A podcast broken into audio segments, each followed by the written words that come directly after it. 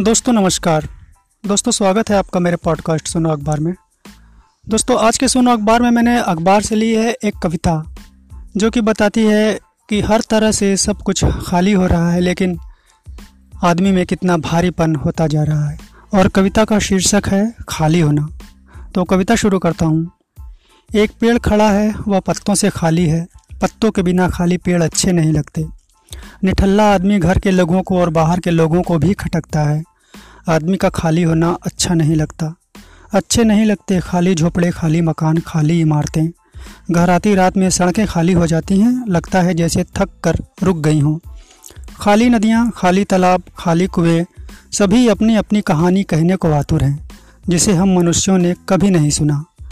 अपने अंतिम स्टेशन पर पहुंचकर रेलगाड़ी खाली हो जाती है। खाली होना, भारी होने का क्रम चलता रहता है। लेकिन जेब का खाली होना, लंबे समय तक खाली होना, आदमी को लगता है उसकी दुनिया खाली हो गई है। पैर उठते नहीं कहीं निकलने को, शरीर भारी हो जाता है। तो ये खालीपन में भारी होने की बड़ी कमाल की कविता है। मुझे बहुत अच्छी लगी, मैंने आप तक पहुँचाया।